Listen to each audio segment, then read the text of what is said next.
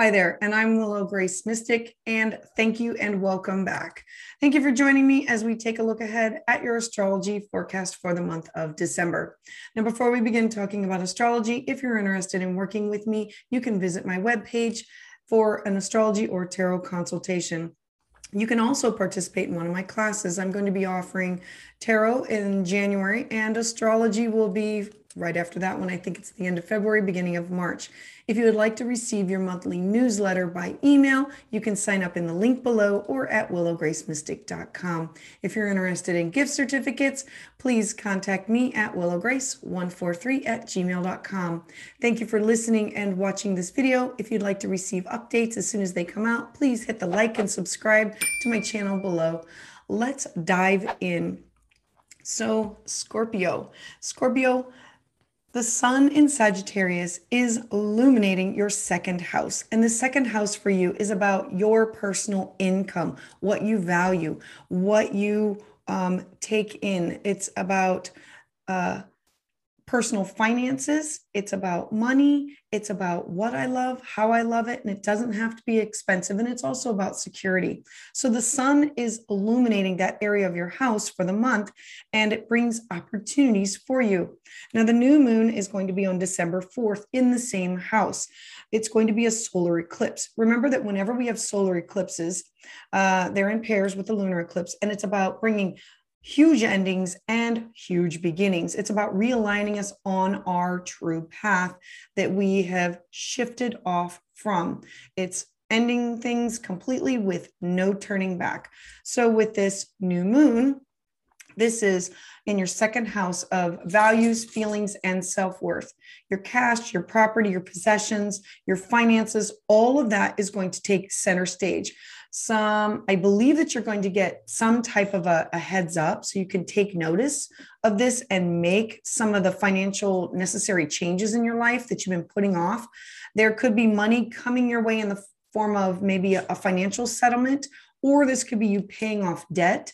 There could be wills or um, joint finances. This could be alimony, child support, sharing issues. They could come back into focus as what is yours, what is mine, what is ours. Finances, budgeting, major purchases, income, sustainability.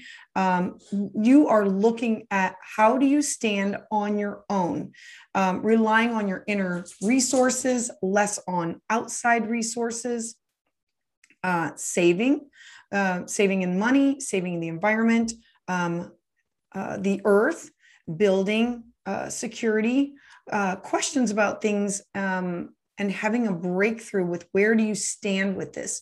Are you, uh, this is you wanting emotional and financial security, and you taking the steps to increase this. Um, the inner work is going to be based on your self-esteem to get more money, um, because it's about you valuing you to get that raise or to get that promotion. It could be you starting a business or ending one, or close or open um, projects or, or businesses, developing a way for your financial role to improve, maybe starting a side gig, or your business will finally start to take flight.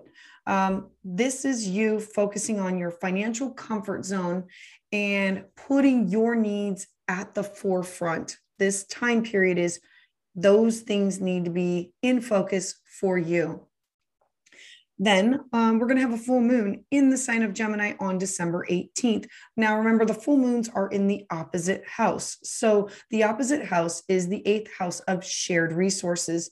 So this is an end of a cycle of something that began on March twenty twenty. So the eighth house is es uh, the esoteric. It's um, it's joint partnership. It is birth, death, rebirth. So something that was started back in March twenty twenty, there's going to be um, the full moons illuminate things that you are now coming to the forefront.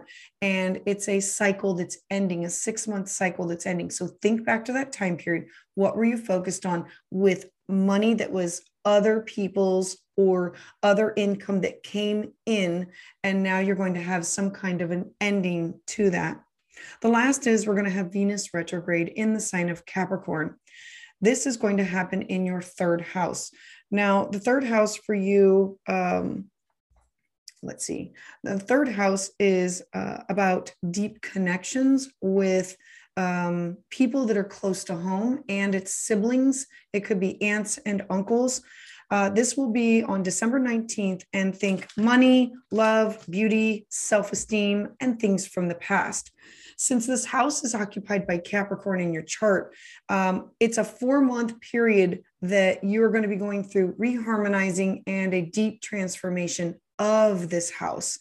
Um, when Venus goes in retrograde, which is not as often as the others, it's about every one and a half years. It's going to be through the whole month of December, November, and all through the holiday season of December.